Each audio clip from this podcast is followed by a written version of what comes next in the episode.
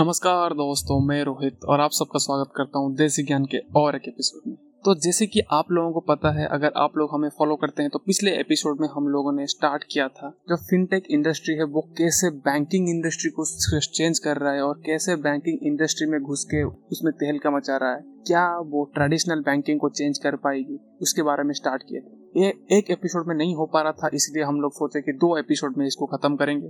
तो पिछले एपिसोड में हम लोग उसके मैनेजमेंट एस्पेक्ट के बारे में, उसके बिज़नेस मॉडल के बारे में हम लोगों ने बात किया। उसके बारे में डिटेल में ऐसराज ने आप लोगों को समझाया।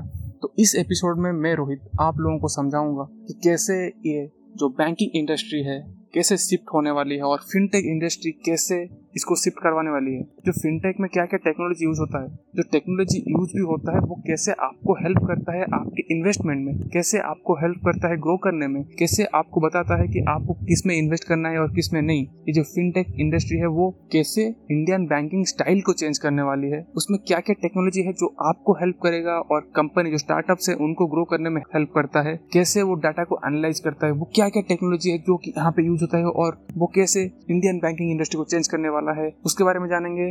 राइट आफ्टर दिस इंट्रो देसी ज्ञान में प्रोवाइड करते हैं हम बहुत सारी नॉलेज जो आपको ना कोई किताब में मिलेगा, ना कोई स्कूल या फिर कॉलेज का सिलेबस में, ना आपको कहीं पे पढ़ाया जाएगा वो। हम लोग प्रोवाइड करते हैं टेक्नोलॉजी के बारे में। बिज़नेस के बारे में कम्युनिकेशन के बारे में बहुत सारे नॉलेज उसे आपके साथ शेयर करते हैं। कोडिंग हो या फाइनेंस सब कुछ यहाँ पे हम कवर करते हैं। अगर आपको लाइफ में आगे बढ़ना है तो आपको सीखते रहना चाहिए। और वो बोलते हैं ना, जो सीखता है, वही टिकता है। तो अगर आपको दुनिया के साथ साथ चलना है और अपने स्किल्स को गेन करते रहना है और लर्निंग कर को ऊपर लेके जाना है तो जुड़े रहिए हमारे साथ। तो दोस्तों, चलिए शुरू करते हैं आज का एपिसोड और अगर आपको फिनटेक क्या है और कैसे काम करती है, इसके बारे में पता करना है तो पिछला एपिसोड ज़रूर सुनिए। उसमें यशराज ने डिटेल में बताया क्या बैंकिंग इंडस्ट्री क्या है बैंकिंग इंडस्ट्री कैसे काम करती है और फिनटेक जो है अभी, वो बैंकिंग इंडस्ट्री को कैसे शिफ्ट करने वाली है, कैसे ट्रेडिशनल बैंकिंग को चेंज करने वाली है और फिनटेक कैसे काम करती है, उसके बारे में पूरा डिटेल में बताया गया है। Do checkout the previous episode तो आज बात करते हैं टेक्नोलॉजी के बारे में। तो फिनटेक इंडस्ट्री उसमें क्या क्या टेक्नोलॉजी तो जैसे कि आप लोगों को पता है फिनटेक नाम से पता चल रहा है फाइनेंशियल टेक्नोलॉजी फाइनेंशियल भी है और उसमें टेक्नोलॉजी भी है। तो फिनटेक में टेक्नोलॉजी का यूज़ के बारे में जानने से पहले बात करते हैं क्या क्या फिनटेक कंपनीज़ हैं और फिनटेक कंपनी बेसिकली करते क्या हैं? तो बेसिकली फिनटेक जो इंडस्ट्री है, वो डिजिटल प्लेटफॉर्म में हमारा फाइनेंस को मैनेज करने की कोशिश करते हैं। हम फाइनेंस के मतलब क्या समझते हैं? इंश्योरेंस क्रेडिट कार्ड या फिर जो हम लोग लोन लेते हैं या फिर हम लोग जो इन्वेस्ट करते हैं, वो सबको हमारा मैनेज करता है डिजिटल प्लेटफॉर्म पे। हम लोगों को बैंक नहीं जाना पड़ता, हम लोग ऑनलाइन ये सब प्लेटफॉर्म में कर सकते हैं। तो इसमें क्या क्या हो सकता है?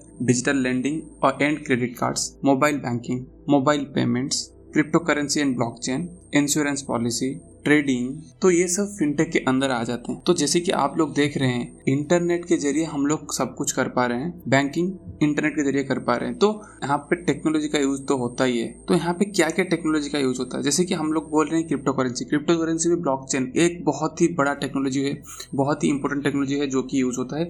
हम लोग ब्लॉकचेन के बारे में एक एपिसोड में ऑलरेडी बात कर चुके हैं, देसी ज्ञान के एपिसोड में। आप लोग ज़रूर जाके चेकआउट कीजिए और मोबाइल पेमेंट्स या फिर मोबाइल बैंकिंग इस सब में सिक्योरिटी एक बहुत ही इंपॉर्टेंट पैरामीटर्स होता है। सिक्योरिटी को हम, अगर सिक्योरिटी में थोड़ा सा ब्रीच हो जाए तो पूरा आपका अकाउंट हैक हो सकता है। आपका पूरा पैसा देखते देखते चुटकियों में एक अकाउंट से दूसरे अकाउंट में जा सकता है। कोई भी हैक करके आपका उड़ा ले जा सकता है। तो और आजकल हम लोग यूज़ करते हैं क्रेडिट जो क्रेडिट कार्ड को मैनेज करती है या फिर डेबिट कार्ड को मैनेज करती है। आजकल तो online debit card credit card हो गए हैं। हम लोग directly physical credit card carry नहीं करते हैं। तो ये सब हो गया फिनटेक के बारे में। तो हम लोग हमेशा बात करते हैं, जितने भी चैनल मतलब हमारे देसी ज्ञान चैनल में हम लोग हमेशा बात करते आए हैं आर्टिफिशियल इंटेलिजेंस और मशीन लर्निंग के बारे में। तो ये दोनों भी बहुत ही इंपॉर्टेंट रोल अदा करते हैं इस फिनटेक इंडस्ट्री में। अगर मैं फिनटेक इंडस्ट्री का बात करूँ तो 70 टू 80 परसेंट फिनटेक इंडस्ट्री है तो वो ये आर्टिफिशियल इंटेलिजेंस है और मशीन लर्निंग है, उसको यूज़ करते हैं और नेक्स्ट फाइव ईयर्स में शायद हंड्रेड परसेंट इसको यूज़ करने लग जाएँगे। और सबसे बड़ा चीज़ इस सब के अलावा एक डाटा साइंस बोल के है। जो कि बहुत ही इंपॉर्टेंट है डाटा क्योंकि उनके पास इतना ज़्यादा डाटा है, उसको मैनेज करने के लिए डाटा साइंस चाहिए। अगर वो भी उसको भी यूज़ करते हैं, ताकि वो डाटा को प्रॉपरली एनालाइज कर पाए और उसके हिसाब से वो डिसीज़न ले पाए कि करना क्या है और क्या कैसे करना है। तो ये कैसे हेल्प करता है हमारे फाइनेंशियल इंडस्ट्री में? हम लोगों को हेल्प करता है जो इंडस्ट्री में फ्रॉड होता है, उसको रोकने में। And increase in the digital transformation means अगर डिजिटल ट्रांसफॉर्मेशन ज़्यादा हो रहा है मतलब डिजिटल क्राइम भी बढ़ेगा। ऑब्वियसली जैसे कि कोडर बच्चे बन रहे हैं ट्रांसफॉर्मेशन हो रहा है डिजिटल की तरफ़ जा रहे हैं तो लोग कोडर ऐसे भी हैं नेगेटिव साइड भी होता है और पॉजिटिव साइड भी होता है। पॉजिटिव साइड में हम लोग डिजिटल ट्रांसफॉर्म की तरफ़ बढ़ रहे हैं तो नेगेटिव साइड में कुछ कोडर ऐसे भी हैं जो कि अभी भी हैक करने की कोशिश कर रहे हैं और हैक करके आपके पैसे को उड़ा ले जा सकते हैं। तो वो साइबर क्राइम होने का चांसेस बहुत रहता है। तो उसको रोकने के लिए हम लोगों को प्राइवेसी पे ऊपर बहुत ध्यान देना पड़ता है। बहुत ही अच्छा कैपेबल एल्गोरिदम बनाना पड़ता है ताकि वो उसमें बग ना ढूंढ पाए और उससे कोई भी इंफॉर्मेशन ना ले जा सके। क्योंकि हमारा जो इन्फॉर्मेशन यूज़र इन्फॉर्मेशन बहुत ही इंपॉर्टेंट होता है, बहुत ही वाइटल होता है। क्योंकि हमारे bank account number card number उसका सी सब कुछ इन सब वेबसाइट में होता रहे यहाँ पे और एक यूज़ होता है। हम लोग हमेशा जब एक वेबसाइट यूज़ करते हैं या फिर अच्छा बड़ा वेबसाइट यूज़ करते हैं, बड़ा सर्विस यूज़ करते हैं तो उसमें हम लोग हमेशा देखते हैं कि एक चीज़ है, उसको बोलते हैं सपोर्ट हमको बहुत ज़रूरत होता है सपोर्ट का। हमारा रिफंड नहीं आया, हमारा कुछ ट्रांजेक्शन प्रॉब्लम हो गया तो हम लोग सपोर्ट को कॉल करते हैं या फिर सपोर्ट को कॉन्टैक्ट करने की कोशिश करते हैं। तो हर समय, हर जगह आपके लिए एक एग्जीक्यूटिव नहीं होगा जो आपको हैंडल करेगा। तो कभी कभी ऐसा होता है कि हम लोगों को बहुत ज़्यादा वेट करना पड़ता है। जैसे कि हम लोग फ़ोन लगाएँ the phone is busy busy busy बहुत टाइम के लिए ऐसा होता है। तो हम लोग क्या करेंगे उस टाइम हम लोग कितना टाइम वेट करेंगे? तो हम लोगों को भी गुस्सा आएगा कि कितना टाइम वेट करना पड़ेगा पड़ेगा। इसका सपोर्ट तो बहुत ख़राब है और इतना ज़्यादा लोग तो नहीं रख सकते क्योंकि एक कस्टमर के पीछे एक एग्जीक्यूटिव नहीं रख सकते क्योंकि इतना पैसा उनको देना पड़ता है एक। और दूसरा चीज़, भाई कस्टमर करोड़ों में है। अगर करोड़ों में कंपनी एम्प्लॉयज़ खरीदने लग गए तो कंपनी डूबी जाएगी। तो उसके लिए अभी एक टेक्नोलॉजी निकला है चार्ट पॉट्स तो इसको भी यूज़ किया जाता है कि जितने भी फिनटेक इंडस्ट्री है, जो कि आर्टिफिशियल इंटेलिजेंस और मशीन लर्निंग के ऊपर काम करती है, पहले जो कि बहुत ही नॉर्मल मतलब रेगुलर फ्रिक्वेंटली जो आस्ट क्वेश्चंस होते हैं, जैसे कि रिफंड इशू हो गया ट्रांजैक्शन फेलियर हो गया, वो सबको ये आराम से हैंडल कर सकती है और लोगों को समझ सकती है this is the problem and आप थोड़ा वेट कीजिए, आपका प्रॉब्लम सॉल्व हो जाएगा। तीन से पाँच दिन में आपका बैंक में पैसा रिफंड हो जाएगा। और ये ट्रांजेक्शन फेल हो गया है और आप और एक बार ट्रांजेक्शन ट्राई कर सकते हैं। ये सब नॉर्मल जो क्वेश्चन होते हैं, ये सॉल्व करते हैं। अगर कुछ डिफ़िकल्ट क्वेश्चन आ गया या फिर जो क्वेश्चन उसको नहीं पता, तब वो रिडायरेक्ट करते हैं हमारे एग्जीक्यूटिव के पास। एग्जीक्यूटिव कुछ होंगे जो कि आपके क्वेश्चन को हैंडल करेंगे। तो अभी एग्जीक्यूट के एग्जीक्यूटिव के ऊपर प्रेशर घट गया तो उनके पास उतना टाइम बचा है कि लोगों को वो टाइम दे सकते हैं। और हम लोग जब पॉलिसी खरीदते हैं तो हम में से शायद 90 परसेंट तो लोग पॉलिसी बजट पता होगा कि वो आप वहाँ पे जाते हैं और लोग देखते हैं कि कौन सा पॉलिसी अच्छा है, सस्ते में मिल रहा है और हम लोगों को बेस्ट वैल्यू मिल रहा है फॉर आवर इन्वेस्टमेंट। हम लोग अगर कुछ पॉलिसी खरीद रहे हैं इंश्योरेंस पॉलिसी तो उसमें कौन सा, कौन से में हम लोग सस्ते में अच्छा वैल्यू पा रहे हैं। तो वो आप लोगों को पॉलिसी बाज़ार में मिल जाएगा। तो वो जो डाटा है, पहले से डाटा है कंपेयर करना है, जितने भी डाटा है उसके साथ कंपेयर करके वो पॉलिसी दिखाता है, आपको बेस्ट पॉलिसी आपके हिसाब से, आपके जो रिक्वायरमेंट के हिसाब से, वो जो फिल्टर्स हैं, ये सब हैं तो वो भी आप लोगों को मिल जाता है आराम से। तो ये reshaping of insurance policies insurance policy का को यूज़ यूज़ करते हैं आर्टिफिशियल इंटेलिजेंस मशीन लर्निंग और डाटा साइंस ऑफकोर्स और पेमेंट्स तो पेमेंट गेटवे है या फिर पेमेंट से उसको सिक्योर और इम्प्रूव करने के लिए इम्प्रूव करने के लिए ये यूज़ करते हैं वो A I in the digital platforms और सबसे बड़ी बात, जो ये ग्रेड हो जाए ग्रो हो जाए, या फिर जितने भी बड़े बड़े कंपनीज़ हैं, वो अभी खुद का बिज़नेस स्टार्ट कर रहे हैं, खुद का बैंक निकाल रहे हैं, खुद का ग्रो का, खुद का म्यूचुअल फंड निकाल रहा है। वो कैसे, क्यों क्यों? बिकॉज़ उनको पता है कि लोग कैसे इन्वेस्ट कर रहे हैं, कितना इन्वेस्ट कर रहे हैं और मार्केट ट्रेंड मान लो ग्रो का एग्ज़ाम्पल मैं देता हूँ तो उसको पता है मार्केट ट्रेंड कैसा है? अगर आज ये कंपनी ऊपर जा रही है तो नेक्स्ट फाइव ईयर्स में ये ऊपर ही जाएगी, क्योंकि वहाँ पे भी डाटा साइंस और आर्टिफिशियल इंटेलिजेंस का बहुत ही उपयोग किया गया है। जैसे कि हम लोग एक दिमाग से सोचते हैं, एक इन्वेस्टर कैसे सोचता है? लास्ट पाँच ईयर में इसका परफॉर्मेंस ऐसा है, इसका कंस्टेंटली इंक्रीज करता जा रहा है और कॉन्स्टेंटली ग्रो करता जा रहा है। मार्केट के कितना ग्रोथ होने से इसका कितना लॉस हो रहा है या फिर कितना ग्रोथ हो रहा है? ओवरऑल मार्केट का ग्रोथ के हिसाब से इसका क्या इशू है? इसमें रिस्क कितना है? इसमें इसमें रिटर्न कितना है? सब कुछ आराम से आप लोग डायरेक्टली एनालाइज कर पाएँगे सिस्टम के थ्रू डाटा साइंस और आर्टिफिशियल इंटेलिजेंस को यूज़ करके। तो हम लोगों को दिमाग लगाना नहीं पड़ेगा, उसको ट्रेंड पता है। अभी जो वो निकाल रहे हैं अपना ग्रो जो अपना निकाल रहा है इंडिया बुल्स के साथ मिलकर अपना म्यूचुअल फंड निकाल रहा है, उसमें वो ह्यूमन को बैठाया ही नहीं मतलब इन्वेस्टर को बिठाएगा ही नहीं है वो ह्यूमन को लाएगा ही नहीं, उसका मशीन को इतना पावरफुल है और इसके पास उतना डाटा है, क्योंकि पूरा मार्केट का डाटा उसके पास है, और उसके अलावा आप लोगों के डाटा भी तो है। आप कैसे इन्वेस्ट करते हैं? आप कौन से स्टॉक में इन्वेस्ट करना प्रेफर करते हैं? और जो बड़े बड़े इन्वेस्टर हैं जो कि उनको अच्छा रिटर्न मिला है, वो कहाँ पे इन्वेस्ट करना पसंद करते हैं? उसको सब कुछ तो पता है। तो वो उस डाटा को यूज़ करेगा और आपको भी फ़ायदा होगा और ग्रो को भी फ़ायदा होगा। कैसे? आपको कैसे फ़ायदा होगा, क्योंकि आप इन्वेस्ट करेंगे किसमें ग्रो के म्यूचुअल फंड में और ग्रो इन्वेस्ट करेगा मार्केट में और मार्केट ट्रेंड उसको पता ही है। ग्रो का मतलब ऊपर जा रहा है या फिर नीचे जा रहा है।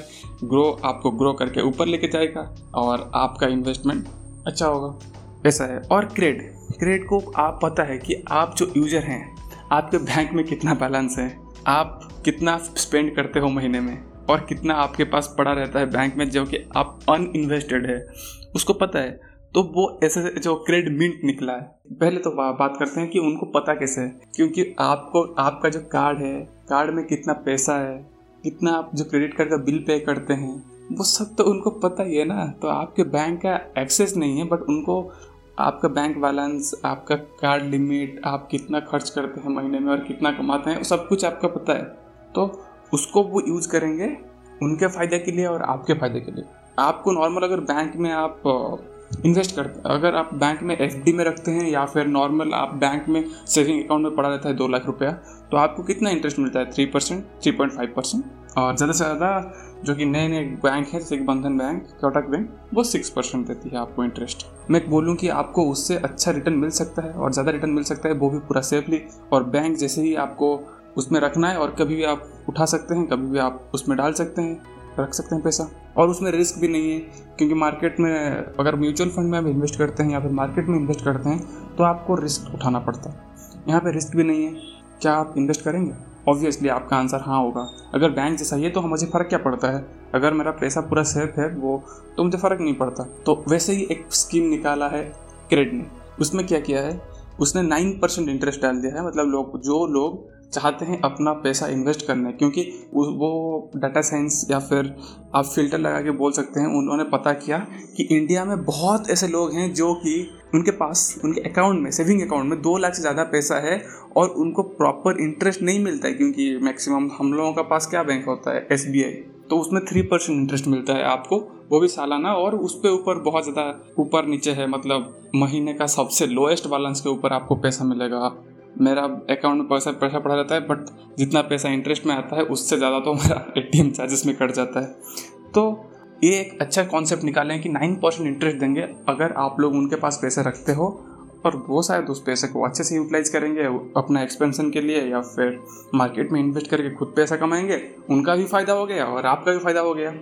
और आपके शॉपिंग स्टाइल और आप क्या शॉप करते हैं, क्या शॉप करना पसंद करते हैं, उनको वो भी तो पता है, और क्योंकि आप क्रेडिट कार्ड से शॉप करते हो और पे करते हो तो उनको पता है कि आप क्या खरीद रहे हो और क्या नहीं। तो उसको भी यूज़ करेंगे, वो आपको रेकमेंड करेंगे ये ये ये चीज़ चीज़ खरीद लो, अपने आप में वो वो चीज़, वो लाते जाएँगे। और उसके हिसाब से आपको रेकमेंड भी करेंगे, ये आप में जाओ और ये खरीद लो। तो उनको पैसा इससे भी मिल जाएगा एडवर्टीजमेंट और प्रोडक्ट स्पॉन्सरशिप से भी।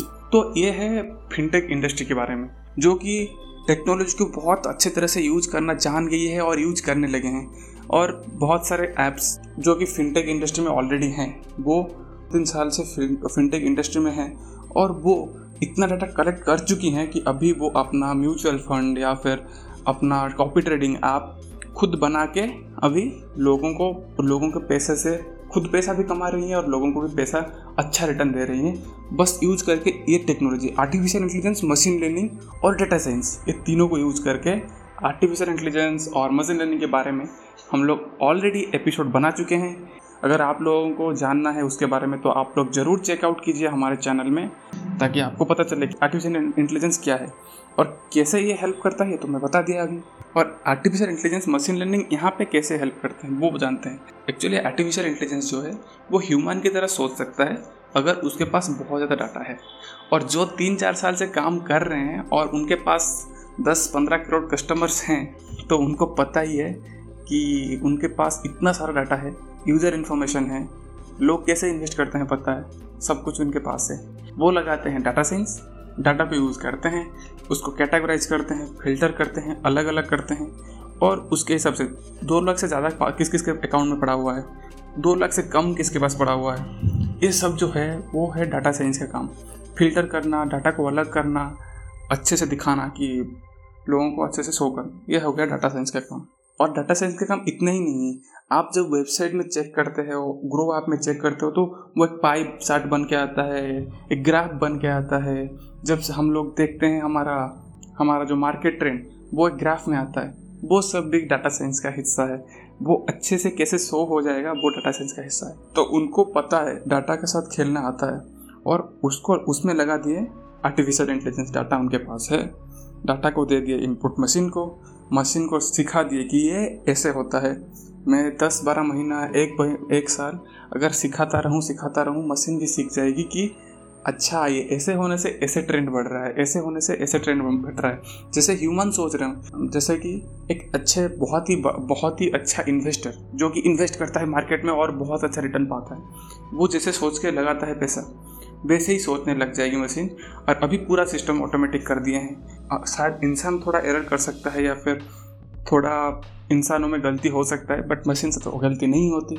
आप लोगों को पता है, बाकी मार्केट ट्रेंड के हिसाब से आप लोगों को पैसा मिलता रहेगा।